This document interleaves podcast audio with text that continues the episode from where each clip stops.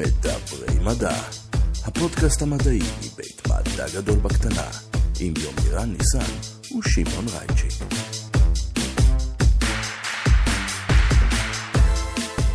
שלום וברוכים הבאים למדברים מדע, הפודקאסט הרשמי מבית מדע גדול בקטנה, ואיתי בזום, דרך מערכת AI סופר מתוחכמת, יומר ניסן, האם אתה שומע אותי?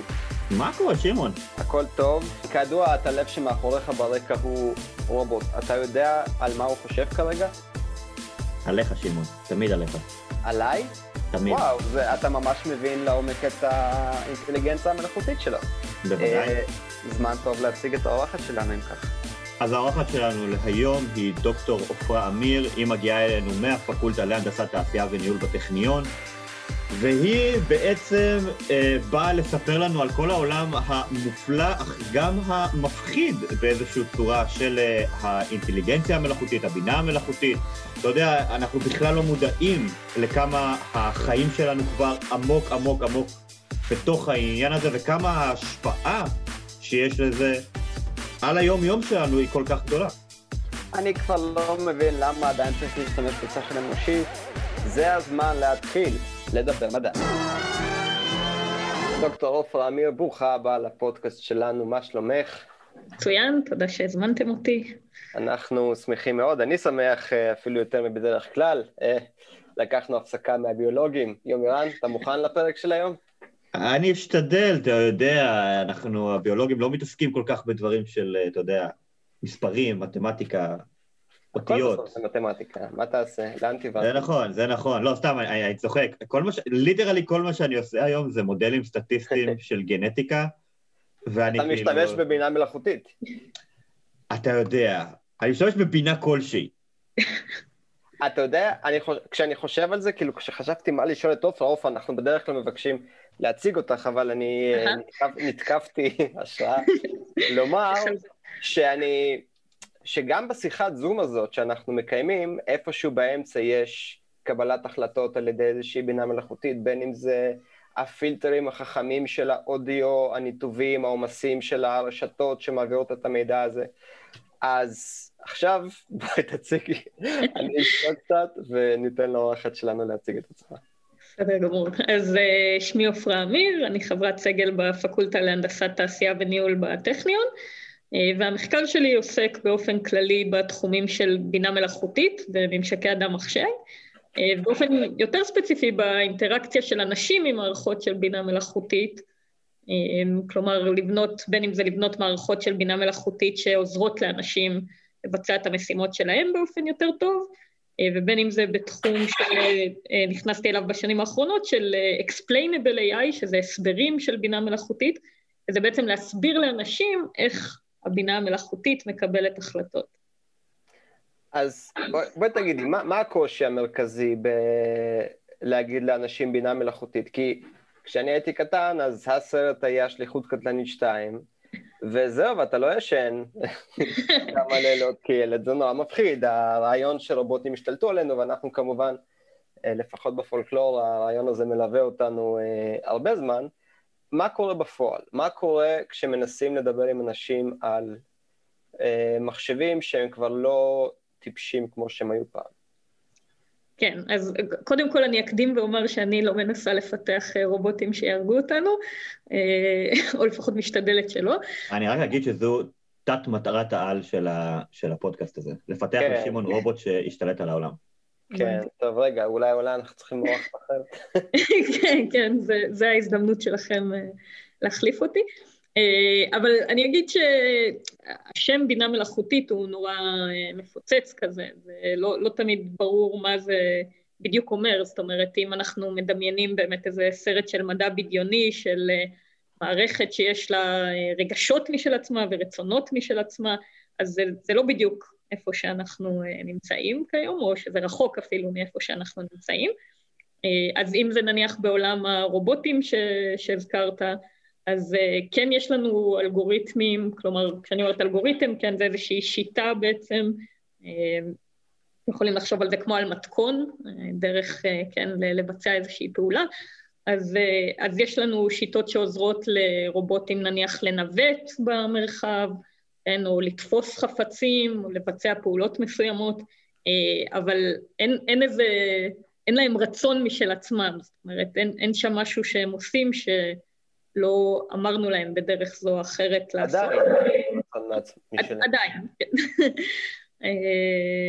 ו, וגם מחוץ לרובוטים, זאת אומרת, רוב המערכות שאנחנו יותר אולי באינטראקציה איתן ביום-יום, זה דווקא מערכות שהן לא פיזיות, כן, אם אנחנו אה, מחפשים בגוגל או מקבלים המלצות מנטפליקס, אה, אז, אז כן, אז אנחנו אומרים בבינה מלאכותית, זה, אה, אנחנו מדברים על איזה שהם אלגוריתמים, לפעמים זה מודלים סטטיסטיים, כמו שיומירן הזכיר קודם, כן, אז נטפליקס כדי להמליץ לי על סרטים, מסתכלת על מה אני אהבתי לראות ועל אנשים שדומים לי, ובונה איזשהו מודל סטטיסטי שימליץ לי על משהו דומה, אז אין, אין פה איזה שליחות קטלנית שתיים כזה בינתיים, אה, ש, אה, שמנסה להרוג אותנו. אחרי שרואים את הסרט ההוא של נטפליקס על, על הרשתות החברתיות, פתאום אתה מבין שהאלגוריתמים האלה הם, הם גם לא בדיוק בעדך. למרות שאני לא, לא ממליץ, אני לא זוכר את שם הסרט. סושיאל מידיה? סושיאל דילמה, כן. סושיאל דילמה. אז uh, לא צריך לקחת את כל מה שנאמר בו פשוטו כמשמעו, אבל uh, יש שם רעיונות uh, נכונים. כן, מה שכן אני חושבת נכון בהקשר הזה, זה שהרבה פעמים הסכנות שאנחנו מדמיינים, כלומר התיאור הזה שאמרת על uh, שליחות קטלנית, זה סכנה הרבה יותר רחוקה אה, מאשר סכנות שהן אולי יותר עדינות, שאנחנו לא רואים אה, על אה, נניח אם אנחנו מדברים על אה, איך אה, עכשיו פייק ניוז אה, מתפשט ברשת, או...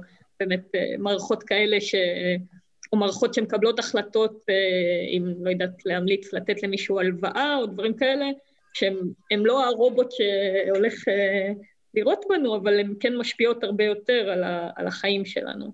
אני, אני כן, חייב אבל לשאול, לפני כאילו שאנחנו באמת צועלים, אני, אני כ, כמישהו שממש לא מגיע מעולם המחשבים, מעבר ל, לעובדה שמחשבים שולטים בחיי, באספקטים כאלה או אחרים, אני, אני לא מצליח לשים את האצבע איפה הגבול עובר, נקרא לזה, בין תוכנה, או איזשהו אה, שיפור של, אה, נקרא לזה, של שירות שאני מקבל, או של מידע שנאסף עליי, אה, איפה הקו עובר בעצם בין איזשהו אלגוריתם נורא חכם שעושה משהו לבין בינה מלאכותית? זאת אומרת, באיזשהו, באיזה שלב אנחנו כבר מתעסקים במשהו שאת אה, תגדירי כמשהו שהוא בינה מלאכותית?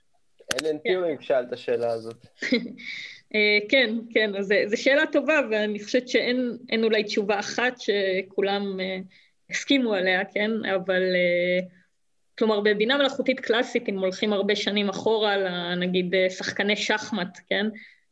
אז בעצם מה היה שם? זה הייתה מערכת או איזשהו אלגוריתם שהוא יודע לחפש באיזשהו עץ חיפוש מאוד גדול. אם תחשבו על שחמט, אז כל מהלך שאני עושה, יש עכשיו המון אפשרויות למהלך תגובה, אחרי המהלך הזה יש עוד המון אפשרויות למהלך uh, של תגובה אחרת, ולמשל, מה, uh, מה שהיה שם, בינה מלאכותית, כן, uh, שאפשר להתווכח אם לקרוא לזה בינה מלאכותית או לא, זה בעצם שיטה לחפש באופן יעיל בתוך העץ הזה, ולהעריך עד כמה טובים מצבים שונים, כן? יש אנשים שיגידו אולי שזה יותר בינה מלאכותית אם המערכת לומדת משהו, אז אנחנו מלמדים, מדברים על למידת מכונה, אז יש איזשהו רעיון שהוא אולי נראה לנו הגיוני כאנשים, שיש לנו איזשהו אלגוריתם שאנחנו מראים לו דוגמאות, נגיד שאני רוצה ללמוד אה, להבדיל בין כלב לחתול בתמונות, אז אנחנו יכולים אה, לתת לאלגוריתם תמונות של חתול שכתוב עליהן שהם חתול, ותמונות של כלב שאמרנו לו שהם כלב, והוא מנסה בעצם ללמוד איזשהו מודל סטטיסטי שידע עכשיו להבחין בהינתן תמונה חדשה אם זה כלב או חתול, ואז מדברים על איזשהו רעיון של למידה. עכשיו, מה זה למידה? שוב, זה לא אישות עצמאית כמו רובוט בשליחות קטלנית, כן? זה ישב בן אדם וכתב לו בדיוק את הצעדים של איך ללמוד, אה, אבל זה מה שאנחנו קוראים לו היום בינה מלאכותית. כן, מצד שני, לכל תחום ה-deep אה, learning יש אה, גם את הפן המסתורי משהו, שבעצם אחרי שהמכונה לומדת, לנו כבני אדם, אנחנו יכולים להסתכל על המספרים שהיא מייצרת בשביל ללמוד על ה-DNA הזה שהיא מייצרת בתוכה, אבל לנו הוא לא יגיד כלום, זאת אומרת, אנחנו לא יכולים להסתכל על זה ולהגיד, אה, ah, מה שהיא בעצם עשתה, היא חיברה את זה ואת זה. לא, היא, היא בונה את זה באופן אה, די אקראי, ואני חושב שלפחות אה, עבורי, כשאת יודעת, אה, גדלתי כבר לתוך עולם שהיו בו אה, מחשבים, אבל אה, בבגרותי ראיתי את המעבר ללמידה עמוקה, והיכולות של הדבר הזה, וכל הקפיצה האדירה שאנחנו חווים לאחרונה עם, אה, בין אם זה רכבים חכמים, או באמת הקטע המפחיד זה המחוללי טקסטים. זה באמת ה... כן. מה שעכשיו ההדגמות של ה... איך קוראים לחברה של מאסק? אחת מהן, אה, זאת, ש... זאת שעושה אה, AI. אה, שכחתי, ברח לי השם, אבל הם הראו יכולות בניית טקסט מופלאות, כמעט בשפה של דיבור. אז אני מניח שבקפיצה הזאת, מהמחשבים שמשחקים שח, אה, המשימה שלך נהייתה מורכבת יותר, כי גם אותי זה מפחיד, זאת אומרת, אני לא יכול היום בכנות להסתכל על אה, רובוט שמחולל טקסט שאומר אה, מה שאני רוצה בצורה מאוד משכנעת ומובנת, ולהגיד, אה, This is fine.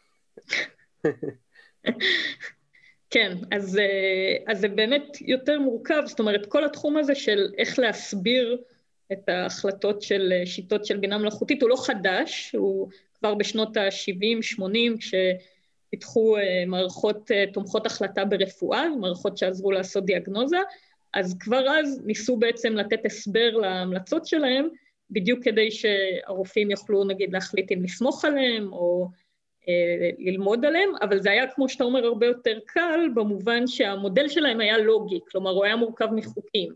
אם אני רואה תסמינים כאלה, אז אני מסיק מהם אה, מחלה A, או אני צריך בדיקה אה, מסוימת שתבדיל בין אה, שתי דיאגנוזות שונות. ועכשיו כשאנחנו מדברים על אה, רשתות עמוקות, כמו שאמרת, אז זה נהיה הרבה יותר מורכב אה, מכמה סיבות. אחת זה שבעצם חלק ממה שהרשת העמוקה עושה זה ללמוד איזשהו ייצוג של פיצ'רים או משתנים שמייצג לה את הקלט, כן, באופן שמשמעותי עבורה. אז אם בדוגמה שאמרתי קודם על הקבלת החלטות ברפואה, לפחות הפיצ'רים או המשתנים היו דברים שברורים לנו, היה נגיד האם יש לי סימפטום כזה, האם ישתעל, האם הוא יתש, אז עכשיו אפילו את זה אנחנו אה, לא בדיוק יודעים להגיד. אה, וזה בעצם מה שנקרא מודל שהוא קופסה שחורה, זאת אומרת, אנחנו, נגיד שנתתי לו, נלך לדוגמה הזאת של התמונה של הכלב והחתול, אז נתתי לו תמונה של כלב, הוא העביר אותה בכל מיני שכבות ואופרציות מתמטיות שהוא עשה, ובסוף הוא אמר לי, זה חתול. אה, עכשיו, למה הוא אמר שזה חתול, אז, אז, אז זה באמת קשה, אה, קשה להגיד, כן? כן. אז, אז מה שמנסים לעשות בעצם, אה, זה לתת, אה, לתת איזה שהם הסברים, אז לדוגמה במקרה של תמונות, אחת השיטות שעושים זה להראות מעין מפת חום כזאת, זאת אומרת, אם תחשבו על הקלט של התמונה כהרבה הרבה פיקסלים, כל ריבוע בתמונה, ונגיד דבר שאפשר לנסות להבין, זה איזה פיקסלים בתמונה, איזה חלקים בתמונה הכי ישפיעו על ההחלטה של הרשת. כן, אז אפשר לראות אם נגיד היא הסתכלה בפרצוף של החתול או בזנב של החתול, אז, אז זה שיטה אחת, כן? ולפעמים מה שמנסים לעשות זה באמת גם כן, אם יש לנו איזה שהם פיצ'רים או משתנים שהם יותר מובנים בפני עצמם, אז לנסות להסביר איזה פיצ'רים הכי תרמו לאיזושהי החלטה מסוימת. כן, אני חושב שיש אה, לחולה שפעת, אה, ומה שהכי השפיע על ההחלטה שלי זה שהיה לו חום אה, ושהייתה לו נזלת. כן, משהו, משהו, משהו כזה. ש, שזה מה ש, שמדברים עליו כעל הסבר מקומי, זאת אומרת, זה הסבר להחלטה ספציפית. כן, זה מסביר למה על החולה הזה החלטתי שיש לו שפעת, או למה על התמונה הזאת החלטתי שיש בה חתול. זה סוג הסבר אחד שאפשר לתת. סוג הסבר אחר שאפשר לתת זה הסבר גלובלי על איך המודל עובד באופן כללי, כן? מה אנחנו מצפים שהאלגוריתם או הרשת או מה שזה לא יהיה, יחליט על דוגמאות שונות. לא לגמרי הבנתי את הקטע עם ה... אה, על מה אנחנו חושבים שהוא מסתכל. זאת אומרת, הרשת אומרת על מה היא מסתכלת, או שאנחנו מפיקים את זה מתוך הרשת איכשהו? אז, אז כן, אז יש שיטות שונות לעשות את זה, זה בעצם אה, נקרא attention, או כאילו על מה תשומת לב של המערכת. למשל, דרך אחת שאפשר לנסות לבנות את זה, אז כן, יש, עכשיו זה קצת מטה כזה, יש את האלגוריתם של הרשת שמקבל את ההחלטה, ועכשיו יהיה אלגוריתם אחר שמנסה להבין לפי מה הוא קיבל את ההחלטה. וואו. אז, אה, אז, אז דרך אחת למשל, לנסות להבין כמה פיקסלים שונים בתמונה משפיעים, זה לעשות אה, פרטובציות, לעשות שינויים קטנים. לחשוב שאני כל פעם אכבה וידליק חלק מהנקודות, חלק מהפיקסלים בתמונה, ואני אנסה להבין איזה שינויים שעשיתי ישפיעו הכי הרבה על מה שהרשת חזתה. אז זה למשל דרך אחת להסיק אה, איפה יותר... אה... כלומר, אני יכול לעשות משהו כזה, אני יכול לקחת תמונה של חתול והוא מזהה אותה נכון כחתול, הכל טוב, עכשיו אני אקח פוטושופ, אני אקח את האף של החתול ואני אתחיל להזיז אותו שמאלה. ואני רואה עד מתי הוא אומר שזה חתול, או עד מתי ה-certainty של הבחירה שלו, נגיד... אה, אז כן, בערך. זאת אומרת, לרוב לא מזיזים, אלא לרוב אה, או, או מכבים, כאילו, תחשוב שתחליף פשוט חלק מהפיקסלים כן. להיות סתם שחורים, אה, או תחליף אותם להיות הערך הממוצע של, של מה שנמצא, או משהו כזה. אבל כן, בדיוק, תחשוב שהייתי מסתירה עכשיו חלקים מהתמונה, ואני מנסה לראות מתי זה משבש לך, מתי זה משפיע הכי הרבה כן. על מה שהפלט של הרשת. אוקיי, אז, אז יש סיבה שלא הבנתי מקודם, וזה כי זה ממש מסובך. ומה השיטה השלישית שהתחלת לדבר עליה? אה, אז מה שהתחלתי לדבר עליו, אז, אז יש פה כל מיני צירים בעצם של ההסברים האלה. אז אה, דבר נוסף זה, אה, מה שדיברנו עליו עד עכשיו, זה משהו שנקרא הסבר מקומי. זה כאילו למה החלטתי שבתמונה הזאת יש חתול, אה, אבל מה אם אני רוצה להבין באופן כללי מה המודל יעשה בתמונות שונות, כן, איך, איך הוא מתנהג בעצם. אז זה משהו שהוא נקרא הסבר גלובלי, כן?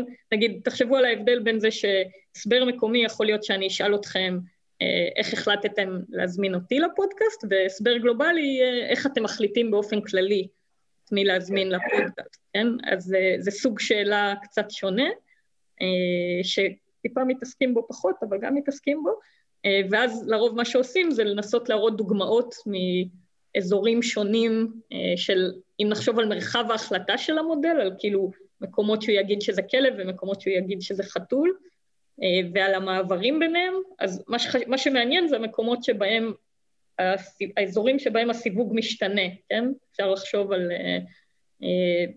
איפה בעצם, ה...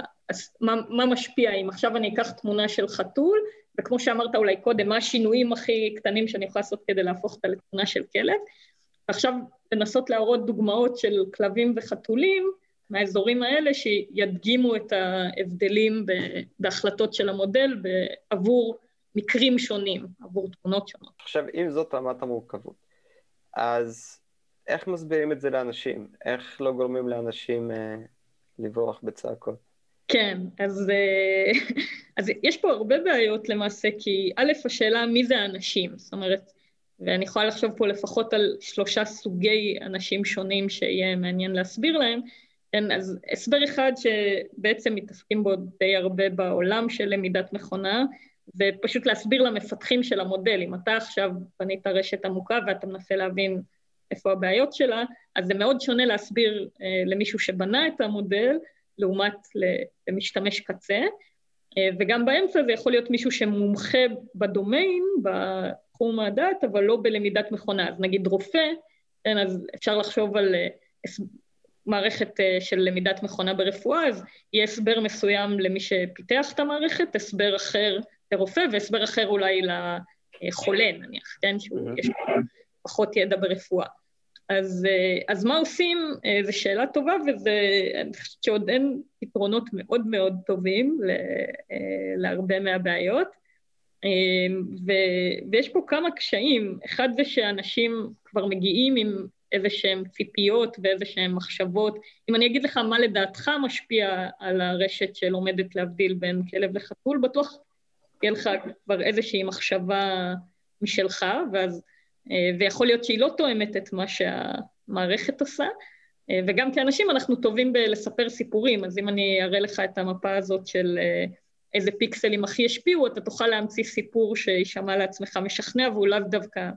זה, זה סיפור חיי כמתכנת, זה מה שאתה עושה כשאתה רואה באג, אתה מסביר לעצמך שזה בסדר. נכון. כן, אתה מתאים את התמונה. אבל כל העניין מסתבך עוד כשאנחנו מדברים על מערכות אה, של ממשק אדם מכונה. זאת אומרת, אה, גם האינפוט מאוד לא צפוי, אה, וגם אני מניח שזה מאתגר מאוד מערכות AI לעבוד עם אינפוט אה, אנושי אורגני. אני גם מניח שהוא מאוד רועש, זאת אומרת שהאינפוט הוא מאוד מאוד רועש. בוא תרחיבי, אתה מומחית. כן, אז קודם כל, כל, כל מקום ש, שיש בו אנשים, אז הדברים מתחילים להסתבך. בינה מלאכותית זה הרבה יותר קל כשאין, כשאין אנשים בסביבה. מחשבים היו ש... סבבה עד שבני אדם באו ואז. בדיוק, בדיוק. אבל כן, זאת אומרת, הרבה, קודם כל בסוף הרבה מהמערכות של אה, למידת מכונה או בינה מלאכותית, אה, בהרבה מהמקרים הם לא יקבלו את ההחלטה בעצמם, אלא יהיה אחר כך בן אדם שיקבל החלטה. נניח שיש מערכת שעוזרת לרופא, אז בסוף הרופא צריך אה, לקבל את ההחלטה. אה, ולעומת כן מערכת כמו נניח אה, מכונית אוטונומית, שהמכונית האוטונומית נוהגת לפחות עד שהבן אדם אה, משתלט עליה. ו, ובאמת כשיש לנו אינפוטים מאנשים, אז, אז זה לרוב הרבה פחות קל לחזות אותם מראש, באמת, והם יותר רועשים בהרבה מקרים. והבן אדם גם יכול להיות לא בהכרח קונסיסטנטי עם עצמו, כן? אז... פה בדיוק אגב נכנס הקטע הזה של ההבדל ששאלתי מקודם, איפה בעצם עובר הקו בין בינה מלאכותית או לא, כי כן. מבחינתי לדוגמה מכונית אוטונומית, אני לא יודע כמה זה בינה מלאכותית, יש לה סט של פרמטרים שהוגדרו מראש, הוא סט עצום, הוא המון המון תרחישי קצה, אבל אני לא יודע כמה, כמה אה, יש שם, נקרא לזה, אה, הליכים של בינה מלאכותית שהם שונים מכל אה, מערכת הפעלה מורכבת ככל שתהיה, בניגוד לדוגמה, אה, לצורך העניין, כמו הדוגמה שנתת של כלב או חתול, של לזהות, או היום אני יודע על מחשבים מטורפים שעושים מודלים של קיפול חלבונים, שזה נחשב לאחד המודלים הכי מסובכים שקיימים כן. בעולם בכללי, אה, שזה משהו שפורסם רק לאחרונה, או זיהוי פנים, שאני יודע שזה מערכות שכל הזמן, את יודעת, ש... שפה באמת הבן אדם מתערב כשיש איזשהו זיהוי וצריך לקבל החלטה אם עכשיו לעצור את הבן אדם או לתת לו להמשיך או להפעיל את הסוכן או לא להפעיל, לא, whatever. כן. זאת אומרת, פה בדיוק נכנס, נכנס השאלה שלי איפה באמת אה, עובד הקו. אה, ואז נכנסת למכונית האוטונומית ואני כזה, רגע, מה, מה, מה, כן, סליחה. כן, לא, בסדר, אז, אה, אז כן, אני חושבת שמכונית אוטונומית בסוף היא מורכבת מהרבה רכיבים שונים, כן, שחלקם זה לקבל באמת אה, סיגנלים מהסביבה, נגיד אם, אם קיבלת את זה של להגיד כלב או חתול זה כן בינה מלאכותית, אז הרי גם במכונית היא צריכה בעצם אה, לקבל דברים מהסנסורים שלה ולהסיק לפי זה משהו על המרחק מהמכונית הקרובה, על מצב אה, הכביש, על... אבל זה משהו מוגדר, זאת אומרת, יש פה... אני, אני עכשיו, סתם דוגמה, אני המתכנת, אני לא, אני לא יודע לתכנת כלום. אה, יש, לא יודע, במרחק שלוש מטר אה, ממני עכשיו נכנס איזשהו משהו לקו הסנסור, אני עושה עצירת חירום, סתם דוגמא. אה, זאת אומרת, יש כאן איזושהי לולאה שהיא קבועה מראש, זה לא איזשהו משהו לא של... לא בדיוק, לא בדיוק, לא בדיוק. יש פה, קודם כל... אני, זה, זה בדיוק אבל הנקודה שאני מנסה להבין. כן, אני... כאילו, תראה, יש פה קודם כל שכבות של עיבוד מידע. המערכת שנוהגת היא לא, היא לא מערכת AI אחת והיא לא רשת נוירונים אחת. קודם יש מישהו ש... אה, או מישהי, רשת נוירונים, היא נקבה בכלל, אה, שמסתכלת על התמונה ומנסה לזהות מה זה כביש, מה זה אובייקט אה, וכו' וכו' וכו'. נגיד אם יש לה מצלמות ממש טובות, או ליידר, שזה אולי, אולי נדבר על זה באחד הפרקים הבאים בפודקאסט, אולי.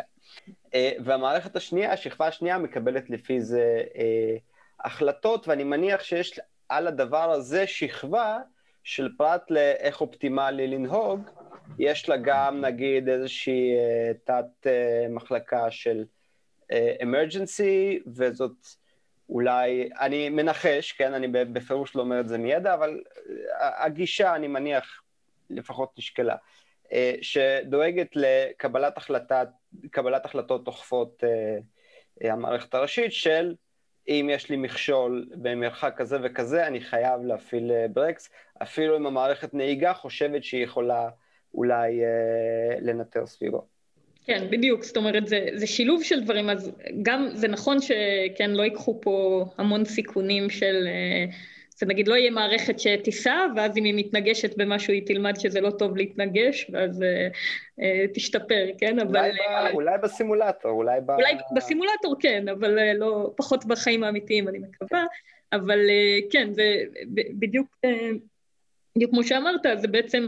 כי יומירן, אתה אמרת, אוקיי, אם יש מכונית במרחק מסוים, אז אני בולם, אבל איך אתה יודע שיש מכונית במרחק מסוים, אז זה בדיוק, כן, אה, יכול להיות איזושהי אה, אה, בינה מלאכותית, כן, שמזהה אובייקטים ומסווגת אותם, וזה גם הרבה פעמים איפה שתקלות קורות, שיש מצבים, הייתה איזושהי תאונה, אני לא זוכרת את כל הפרטים, אז אני מקווה שאני לא טועה יותר מדי, אבל הייתה שמש או משהו כזה, ואז זה לא הצליח לזהות טוב שהגיעה משאית, וזו הייתה אחת התאונות של...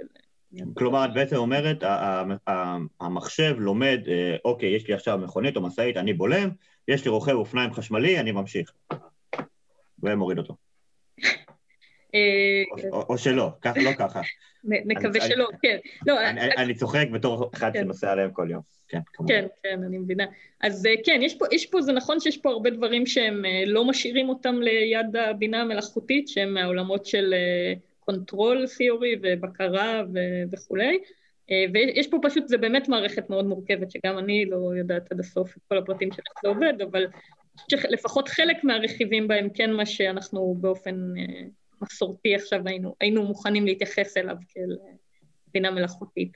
גם עוד דבר בהקשר של המכוניות האוטונומיות זה אה, בהקשר, אם אנחנו חושבים על הסברים, כמו שדיברנו קודם, אז זה קצת שונה מלהסביר נניח אלגוריתם שמחליט אם uh, יש פה כלב או חתול, כי זו מערכת שגם פועלת בעולם, כן? זה לא רק מערכת שמכניסים לה איזשהו אינפוט והיא נותנת לנו תחזית, uh, זו מערכת שפועלת ופועלת לאורך זמן, כן? היא מקבלת החלטות והחלטות שלה יכולות להיות מושפעות מהעתיד.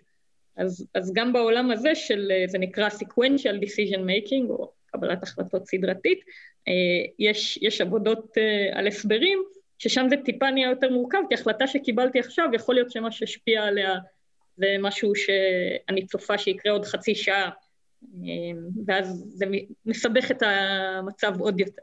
את יכולה בבקשה לתת דוגמה למערכת כזאת? כי לא לגמרי הצלחתי לדמיין את התרחיש הזה. כן, בטח. אז אני אתן דווקא דוגמה שהיא לא מהעולם האמיתי, דוגמה צעצוע קצת, אבל זה גם תחום שעושים בו את רוב הניסויים כיום, וגם זה אולי יעזור יותר להסביר. אז אם תחשבו על משחקי אתרי כאלה, פאקמן נניח, אז נניח שאני אימנתי איזושהי בינה מלאכותית שתשחק פאקמן. Uh, והרבה פעמים עושים את זה באמצעות uh, שיטות של uh, reinforcement learning או למידה מחיזוקים. זה בעצם, יש לנו איזשהו סימולטור, פאקמן מנסה דברים, אני פונה ימינה, פונה שמאלה, הרוחות אוכלות אותי, אני אוכלת אה, אותם, מקבלת איזה שהם אה, אה, rewards, איזה שהם עונשים או פרסים מהסביבה, ועכשיו למדתי איזושהי מדיניות, כן? אז עכשיו בהינתן איזשהו מצב של העולם, אז ההבדל מקודם זה שקודם היה משהו סטטי, היה לי תמונה של כלב, או תמונה של חתול, זהו. ועכשיו יש פה משהו דינמי. אז עכשיו, בהינתן מצב של העולם, שמה זה מצב של העולם? זה נניח המיקום של פאקמן, המיקום של הרוחות, הגוסט שמנסים לאכול אותו, והמיקום של כל האוכל הזה שהוא אוכל. אה, ומה שהוא למד זה מדיניות, אז הוא למד, בהינתן מצב עולם כזה, אני פונה ימינה, בהינתן מצב עולם כזה, אני פונה שמאלה. עכשיו אני רוצה להסביר למה במצב מסוים הוא פנה ימינה. אה, אז לרוב ההסבר הוא לאו דווקא יהיה אה, משהו מיידי כזה מקומי. יכול להיות שהוא פנה ימינה עכשיו, כי יש איזשהו גוסט שרודף אחריו מכיוון מסוים ויגיע אליו עוד עשרה צעדים, כן? אז ההחלטה שלו תלויה בעתיד, במה שהוא צופה שיקרה בעתיד. אבל הרשת, כן. הרי, אוקיי, אבל למה את מתייחסת לזה כאל... אני מחפש פה את הדרך הנכונה לשאול, האם הרשת באמת חושבת באיזה שהם מונחים של... מה יקרה, כלומר היא עושה איזשהו prediction, או שהיא פשוט מלהסתכל על העולם as is, היא פשוט מבינה שזה מצב שבו היא צריכה לפנות ימינה. זאת אומרת, למה את מתייחסת לזה בכזאת צורה מובנית כמו המערכת עושה תחזית? האם היא באמת עושה תחזית? כן, אז, אז תלוי, יש שיטות שונות, אה, ויש באמת היום מודלים של רשתות עמוקות, שלרוב אה, מה שהם לומדים זה שני דברים, אחד זה עד כמה טוב מצב, זה איזשהו value network, שהוא חוזה עד כמה טוב לי המצב עולם הזה, ו-policy network, שהוא חוזה איזה, הוא מחליט איזה פעולה לעשות.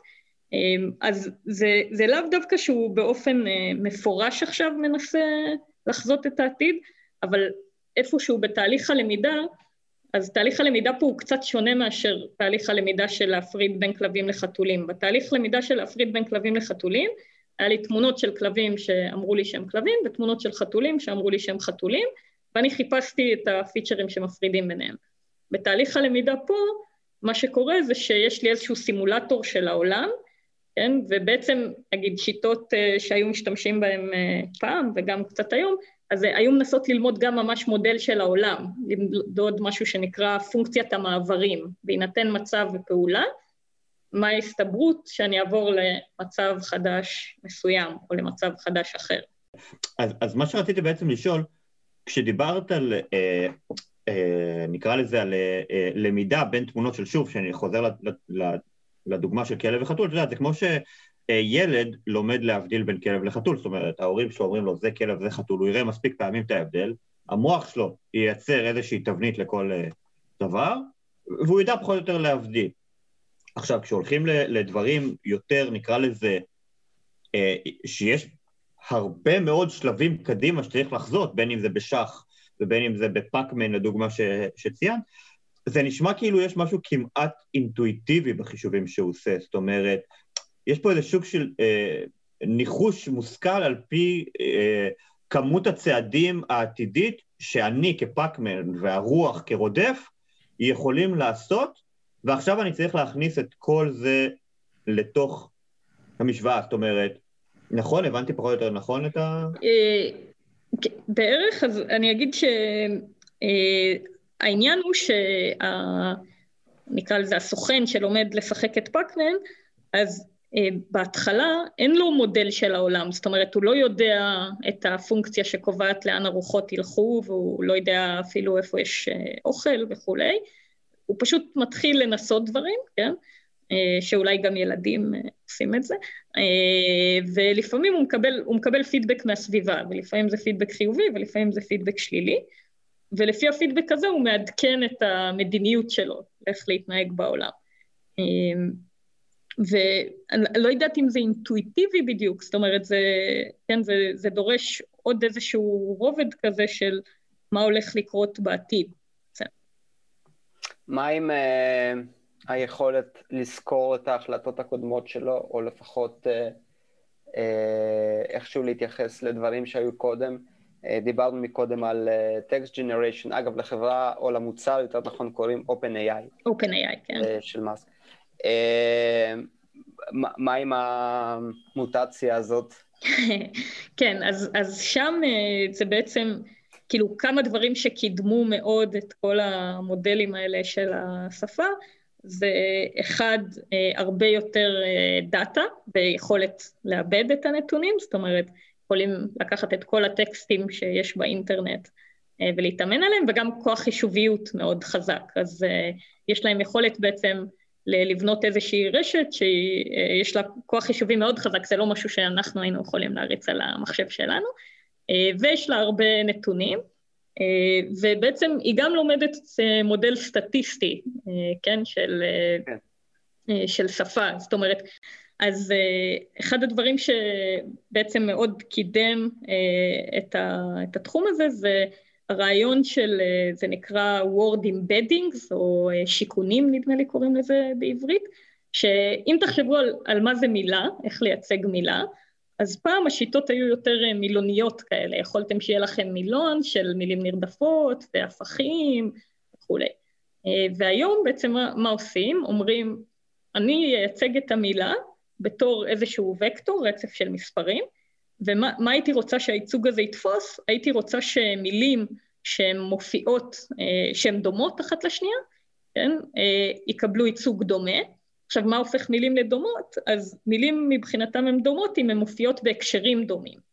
כן, אז נניח כשמדברים על כלב זה דומה לאופן שבו מדברים על חתול, אם מדברים על אה, קיבלתי חיית מחמד, אה, לא יודעת, אה, הלכתי אה, לצער בעלי חיים והבאתי איזשהו בעל חיים, אז, אז בעצם לומדים איזשהו ייצוג כזה שהוא תלוי הקשר, כן? הוא בעצם לגמרי סטטיסטי, הוא לא דורש ידע בלשני, נגיד, של השפה, וזה כלי בעצם מאוד חזק, שמשתמשים בו לכל דבר בעצם, גם אם זה תרגום, גם אם זה לחולל טקסט. אני זוכר שבהסבר שראיתי על איזשהו טקסט ג'נרטור, הטקסט על החדי קרן שנתנו לו אה, פסקה של אה, איפשהו בדרום אמריקה, נדמה לי, אה, מדענים גילו סוג חדש של דוברי קרן דוברי אנגלית, של חדי קרן דוברי אנגלית, ונתנו למחשב להמשיך. והוא כתב, הוא הבין שמדובר בפסקה מתוך מאמר, שפותחת מאמר. הוא ידע שפסקה שנייה בכזה מאמר צריכה להיות, להתחיל בפרופסור, ואז היה צריך שם. אז כיוון שאמרו לו שזה איפשהו בדרום אמריקה, הוא נתן אה, איזשהו שם גנרי, אבל שמתאים, וגם כן. האוניברסיטה שהוא היה ממנו הייתה אוניברסיטה שנמצאת אה, ליד האזור שצוין, אני כרגע לא זוכר איפה. אה, ואלה דברים מדהימים, וכמובן, את פשוט זורקת עלינו עוד ועוד ידע ומונחים. ואנחנו הולכים וטובעים בהם, ועל רקע התביעה המפוארת הזאת, אני רוצה לשאול אותך, מעבר לפודקאסטים מדעיים, למה זה חשוב להסביר לאנשים אה, AI, מהו ואיך הוא עובד? אה, אז, אז בגדול אני חושבת שהיום יש הרבה יותר אה, שימוש בכלים של AI בחיים שלנו, כן, וזה יכול להשפיע על קבלת החלטות, זה יכול להיות, למשל היה, יש כמה דוגמאות לכישלונות כאלה, אבל נניח באמזון ניסו לבנות איזשהו אלגוריתם ש... עוזר להם למיין קורות חיים, אה, ו, וחשוב שאנחנו אה, נדע אה, מתי לסמוך למשל על האלגוריתמים האלה, כן? כי יכול להיות, יכול להיות שיש איזשהו אלגוריתם נניח בסיווג של דיאגנוזה רפואית שהוא בממוצע אולי יותר מדויק מאנשים, אבל הוא עושה סוג טעויות אחר ש, שאנשים לא היו עושים. והיית רוצה שנדע לעלות על זה, כן? אז סיבה אחת יכולה להיות להבין מתי לסמוך על האלגוריתם ומתי לא, להבין את מקרה הכשל. עוד סיבה יכולה להיות לבחור בין מערכות שונות, אה, כן, שזה אולי עוד קצת פחות קיים היום, אבל אני משערת שיהיה קיים יותר בהמשך. אה, וגם להחליט כמה אוטונומיה אפשר לתת למערכת, מתי אנחנו רוצים לסמוך עליו לגמרי, מתי אנחנו רוצים לקבל את ההחלטה הסופית. אה, וזה, שוב, זה חשוב כי אנחנו רואים הרבה בעיות. אז למשל במערכת הזאת שסיפרתי עליה של אמזון והקורות חיים, אז אחד הדברים שגילו זה שהיא אה, בגדול מפלה נגד נשים, אה, שזה לא כי מישהו תכנת את האלגוריתם שיגיד שנשים הן מועמדות פחות טובות, אלא הרוב נניח המתכנתים שלהם היו גברים, ובסוף המודל הזה למד מאיזה שהם קורלציות פשוט בין משתנים שונים, ואפילו אם הוא לא מסתכל על אה, נגיד בקורות חיים ממש איפה שכתוב הג'נדר או משהו כזה, אז זה עדיין בקורלציה עם הרבה דברים אחרים בקורות חיים, נניח בארצות הברית עם איזה מועדונים בתיכון הם הולכים אליהם וכאלה דברים. אה, ואם אנחנו לא נבחן את המנגנונים של מה הניע את הקבלת החלטה של האלגוריתם, אז אנחנו עלולים פשוט אה, לסמוך עליו ולפספס דברים כאלה. כן? אז, אז לכן יש לדעתי חשיבות ש... שאנשים יצליחו להבין מה קורה. אני חושב שבעיקר צריך להיזהר, להסביר את זה גם בקטע אולי של accountability, כי, כי, כי בהרבה מאוד מקרים, תראי, אמזון הרי בסופו של דבר מסתכלים על איזה חברה כלכלית או שורת רווח, אה, מה שמעניינת אותם, אה, כל שאר הדברים זה, נקרא לזה, משני עבורם, וזה בסדר, זה כאילו, מה זה כן. בסדר? זה, זה, הכלכלה הגלובלית כן. בנויה על זה. אבל הכוונה היא בהרבה מאוד דברים, כמו לדוגמה בדיאגוסטיקה רפואית, ואפילו בהחלטות אה, אה, אה, פוליטיות, זאת אומרת, אנחנו אפילו לא מודעים לזה הרבה פעמים, אבל האלגוריתמים, לדוגמה, של הרשתות החברתיות, שמקפיצות לנו תכנים מסוימים, ושל אתרי החדשות, ושל...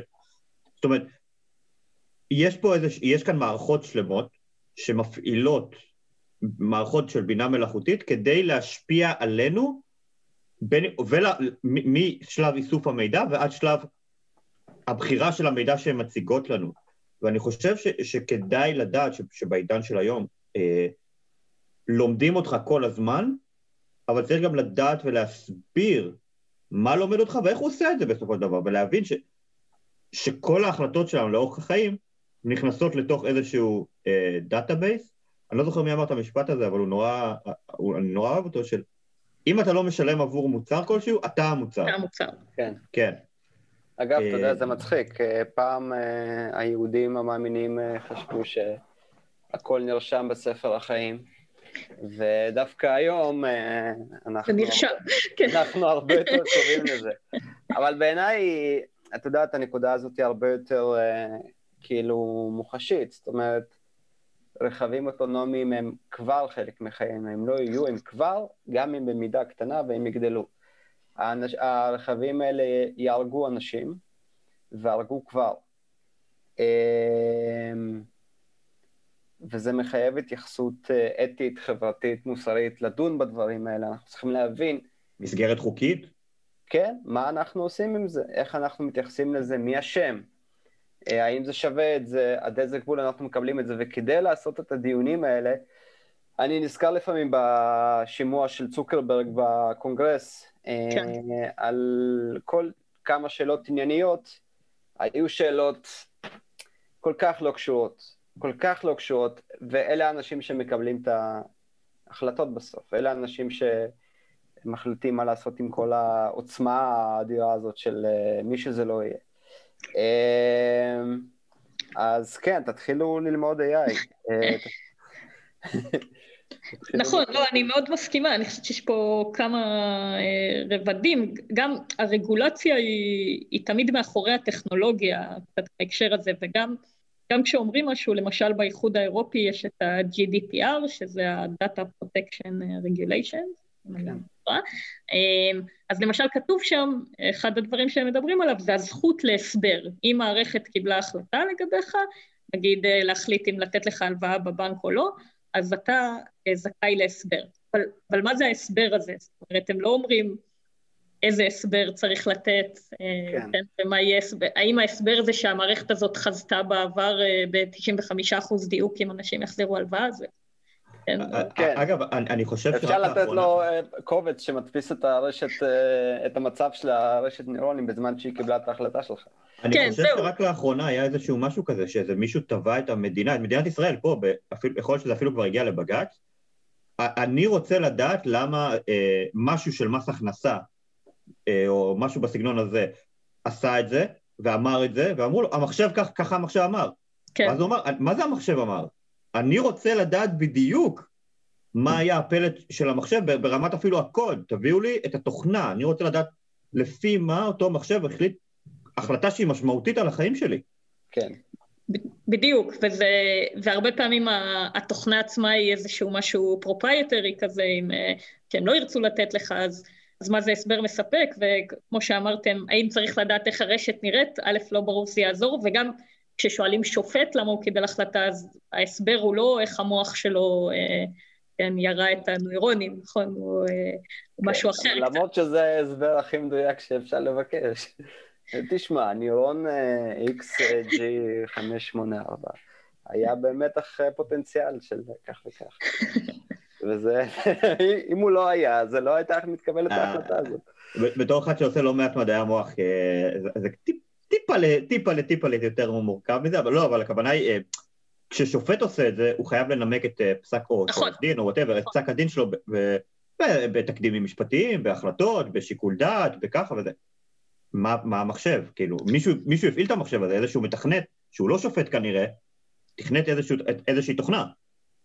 נכון, אה, בדיוק, וזה בעצם מחזיר אותנו לכל הדיון שלנו, כי גם סוג הסבר יכול להיות אולי באמת כמו תקדימים, להגיד לפי איזה דוגמאות בדאטה היו הכי דומות, נניח לדוגמה הזאת, כן, זה משהו אולי שיותר קל לנו להתחבר אליו כאנשים, אבל זה, זה באמת הרבה סוגיות שעוד אין להן כל כך פתרון טוב בספרות, כי הרבה פעמים אומרים, איזה משתנה הכי ישפיע, האם זה מספיק?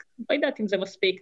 הרבה פעמים הסברים של אנשים, יש מאמר מעניין שכתב חוקר על מה אנשים בהסברים בבינה מלאכותית יכולים ללמוד ממדעי החברה. כי הרי יש איזו נטייה כזאת במדעי המחשב לפעמים להמציא את הגלגל מחדש, ו, אה, והרי אנשים חשבו על מה זה הסבר ומה זה הסבר טוב, אז אה, אנשים למשל, הרבה פעמים הסברים שהם עושים הם אה, הסברים ניגודיים, כן? למה לקחתי את האוטובוס ולא נסעתי באופניים.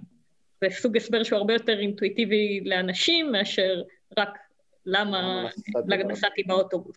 וגם זה הרבה פעמים משהו יותר אינטראקטיבי, זה הרבה פעמים שיחה, זה הרבה פעמים לא פלטתי עליך איזה שהם אה, רשימה של משתנים ו... וזהו. בעצם כשאני חושב פה על, על הדוגמה שנתתם עם השופט, בעצם איפה הבעיה פה? זה הצורך לתת הסבר, זה לא ההחלטה עצמה. יכול להיות שהשופט הוא מנוסה. הניסיון שלו, מה שאנחנו מגדירים אצל בני אדם כניסיון, כ... כ... הוא עושה מיליון פעולות כאלה והוא כבר לא חושב על זה יותר מדי לעומק, הוא יודע מה התשובה הנכונה. את זה מאוד יכול להיות שהוא עשה ממש טוב. אבל עכשיו לחזור אחורה ולנסח בדיוק למה, שם הקושי, מחשבים אה, כמו שהם בנויים היום, הם נועדו לבצע משימה ופשוט בדקת את זה אה, אלף פעם, אלף פעם זה ביצע את המשימה טוב, הוא כנראה מבצע את המשימה טוב גם בפעם האלף ואחת עם uh, grain of salt. Uh, אבל להסביר את זה, ממש כמו שאמרנו בתחילת הפרק, זה בעצם ה... החלק הקשה, ופה אנחנו צריכים אנשים כמוך שיסבירו את ההסבר. כן, זה כבר עלית עוד רמה של אה, מטה על ה... כל כן. הפרק הזה הוא מטה. כן. אבל באמת, באמת כאילו, איך באמת עושים את ההסבר הזה? פה, אה, פה בעצם קבוע כלב. איך את בעצם עושה את ההסבר הזה? אה, נכון, אז, אז בעצם זה, זה באמת תחום שיש בו המון עבודה עכשיו. אה, לשמחתי גם יותר בשנים האחרונות, אה, בהתחלה זה היה הרבה אנשים מתוך בינה מלאכותית אה, שמסבירים לעצמם, ולמשל היה יכול להיות מאמר על שיטה של הסבר שאין בו שום ניסוי עם אנשים, כן, ואז אומר לעצמך, אוקיי, ואיך אני יודע שזה הסבר טוב? אה, אז היום יש קצת יותר אה, שיתופי פעולה, וזה באמת איזשהו תחום שהוא קצת אינטרדיסציפלינרי כזה, עם פסיכולוגיה קוגניטיבית, עם ממשקי אדם מחשב, אה, והרבה יותר מנסים למדוד בעצם את ההסברים, ולפתח שיטות שונות, ולפתח שיטות שהן קצת לוקחות השראה מאיך שאנשים מסבירים. גם אגב עם אנשים, הסברים הם לא תמיד, אחד הדברים ש, שמדברים עליהם הרבה בהסברים של בינה מלאכותית, והאם ההסבר נאמן למקור. זאת אומרת, לפעמים עושים איזשהו קירוב, זאת אומרת, נראה לי שהאלגוריתם החליט את ההחלטה הזאת בגלל הפיצ'ר הזה, אבל זה לא באמת אה, מה שהוא עשה. אה, וגם אנשים לפעמים מקבלים החלטות, ואחרי זה כשמבקשים מהם להסביר אותם, גם ההסבר הוא לא תמיד, אה, נכון, נאמן למה שבאמת הניע אותנו, גם לאו דווקא מכוונה לשקר, אלא... בתור מי שמתעסקת במתודולוגיה של הסברים, איך בונים אה, הסברים טובים לתחום שהוא אה, אה, כל הזמן הולך ומתפתח וממציא את עצמו כל הזמן מחדש, והוא אה, ממש בונה את עצמו כמו מכונה שבונה מכונה, הוא, הוא מפתיע אותנו כל פעם מחדש, תחום הבינה המלאכותית. כן, אז uh, אני חושבת שמנסים uh, להבין uh, עקרונות ש...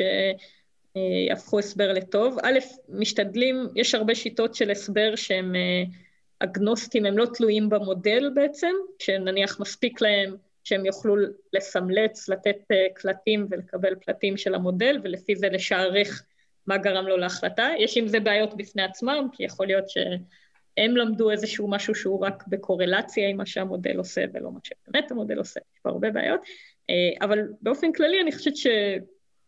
אם, אם חושבים על העקרונות של אה, מה אנחנו רוצים שההסבר יעשה, וגם אין פה איזו תשובה כללית לדעתי של הסבר טוב, כן? צריך לחשוב על מי קהל היעד, מה המטרה של ההסבר, אה, מה, מה הבן אדם כבר יודע, מה הוא לא יודע, אה, ו, וככה בשאיפה לפתח שיטות שהן אה, טובות לסיטואציות מסוימות. זה, זה קצת מאכזב אולי במובן שנורא קשה לעשות לזה סטנדרטיזציה, נורא קשה להגיד כמו שנניח באלגוריתמים של computer vision, של ראייה ממוחשבת, אז יש כל מיני בנצ'מרקים כאלה, כל מיני דאטה סטים שהם סטנדרטיים, ועכשיו אתה מפתח אלגוריתם חדש, אתה יכול להעריך אותו.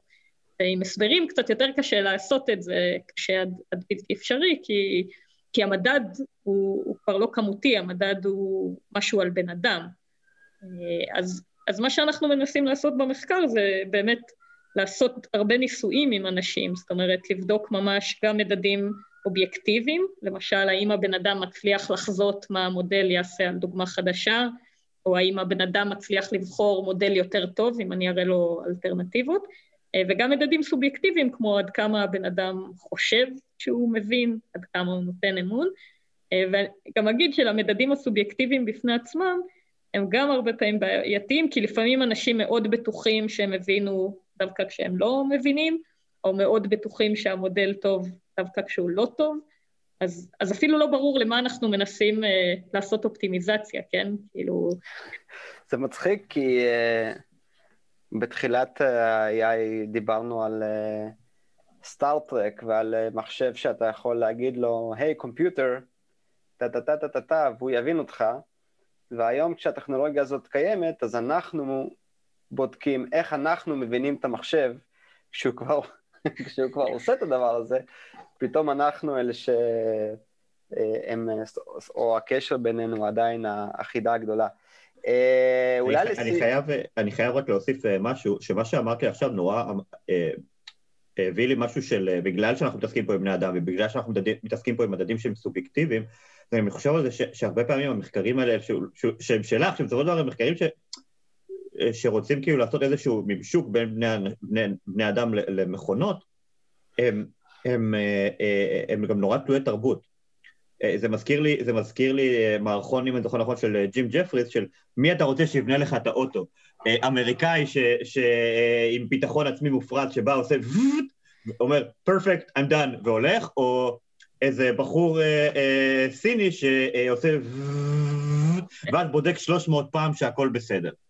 כאילו, אז, אז, אז, אז, כאילו, הוא עושה את זה כמובן יותר טוב ויותר מצחיק ויותר משעשע, אני גרוע, מה לעשות, תתמודדו, אתם מאזינים לי. אמ, זה הכי קרוב לסטנדאפ שהיה להרבה מאזינים שלנו. זה נכון, אתה יודע, כבר חודש, כבר אה, אוטוטו שנה. אה, ובגלל זה אני אומר שאת באה לעשות דברים כאלה, נשמע שיש לך משימה שהיא לא רק אה, קשה ברמה המקומית, היא קשה, במיוחד אם את רוצה לעשות אקסטרפולציה גלובלית.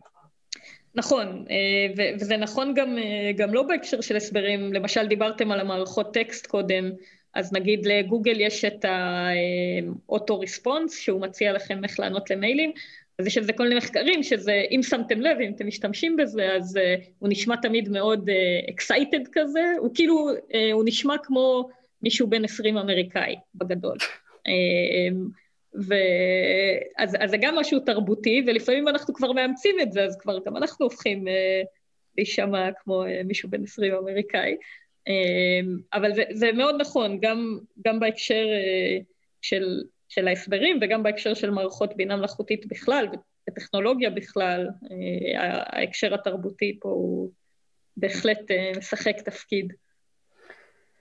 אז פרק שהשאיר אותי קצת... כן, אני לא יודע, אני לא סגור על המצב הנפשי שלי כרגע, מצד אחד אני ממש ממש נהניתי מאוד לדבר איתך על כל הדברים האלה, מדליקים אותי. אה, מצד שני גם, אה, כן, רמת ההבנה שלי ברשתות אה, ב-AI היא, אני מבין כמה היא קטנה, וזה בפני עצמו דבר לא מאוד מרגיע. אבל אני רוצה לאחל לך המון הצלחה בלהמשיך ולהסביר AI לכל דורש. מי ייתן ותצליחי להסביר את כל השיגעונות ש... שמשוגעים נוספים ייצרו בעתיד הקרוב.